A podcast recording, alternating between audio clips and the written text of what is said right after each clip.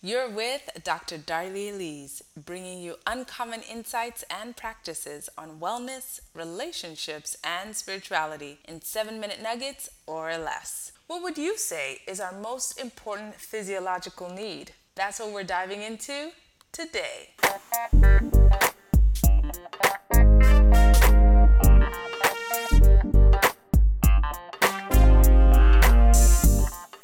When I do wellness workshops and pose this question, many assume it's the need to eat good food. That's understandable because food is so central to any culture and society. Meal times are vital parts of the day. Huge industries are created around the cultivation, distribution, and serving of food. Cooking is celebrated as an art form in documentaries, podcasts, print food journalism, social media, and TV networks dedicated solely to food. For those watching their waistlines, changing their diet is usually the focus of their efforts. Coupled with exercise, this is nearly universally accepted as the winning method for achieving and maintaining one's ideal weight. No doubt, food is an essential physiological need, though it's not the most important albeit not recommended, we can go upwards of a month without food, but only mere minutes without oxygen. Our bodies derive 90% of its energy from oxygen. The remaining 10% is supplied by food and water. In no small way, the following statement is true Oxygen is an energizing force. Yet, we don't often get enough of it and our medical health paradigm rarely points to poor oxygenation as a causal factor of disease. Case in point, you're probably more familiar with nutritionists or dietitians than you are with respiratory therapists or pulmonologists. Years ago, I found a list compiled by the former Breathing Foundation in the Netherlands that identified nearly 200 physical and psychological symptoms directly linked to oxygen deficiency.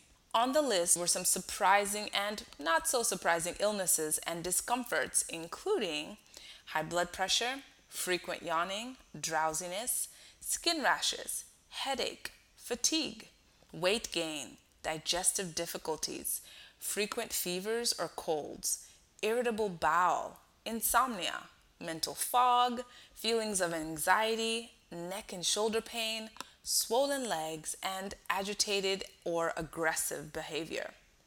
According to the Environmental Protection Agency, the average American spends 93% of their life indoors. So it's no wonder we're suffering.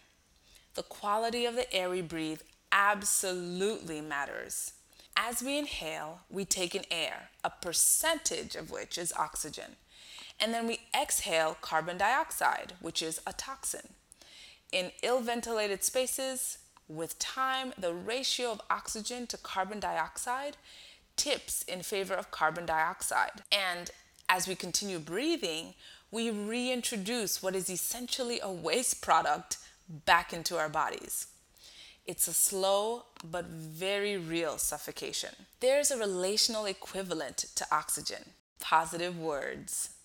The rising awareness of the negative impact of verbal, emotional, and psychological abuse is slowly creating a much needed intolerance for these relational violations. Scripture has long spoken on this topic, highlighting the ability of words to either edify or destroy. For instance, Proverbs 18:21 teaches death and life are in the power of the tongue.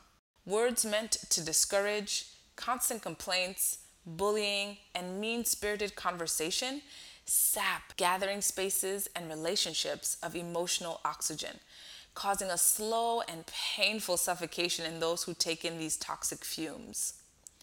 Examples of overt emotional abuse can take on the form of name calling, cursing, flagrant use of status to intimidate you into silence, and ridiculing. Covert or hidden forms of abuse show up as gaslighting, emotional neglect or withdrawal, and smear campaigns aimed at maligning someone's character but disguised as concern. With covert abuse, you get the sense you're inconsequential but it's hard to collect the evidence. Without oxygen, we suffocate. Without words that let us know we are seen, we count, and we're loved, we suffocate. Here's what we can do to reverse these unhealthful scenarios. For your body, deep breathing exercises are a great way to start the day. Find your favorite and practice in a well ventilated room if a patio, balcony, backyard, or rooftop terrace isn't available. Aim to air out your home, car, and if possible, workspace daily by opening the windows and letting the air circulate. Yep, even in the winter and summer too. It'll make a huge difference. As often as you can, go for walks in the park and head outdoors to take breathers throughout your workday. In your relationships, notice the effect the words and attitudes of your friends, family members, church community, and coworkers have on you. Are you energized or are you left feeling deflated after spending time with them? If it's the latter and it's a pattern, it may be time to reevaluate some of those connections. Equally important, do your words energize or suffocate? Do they build people up or are they tearing others down? The quality of the air we breathe absolutely matters. The quality of our relationships, no less. If this dual approach to wellness resonates with you, check out my Happy Healthy Body, Happy Healthy Relationships course at darlielise.com. I'll include the link in the show notes. Thanks for joining me today. If you liked what you heard, share it with a friend. See you next time.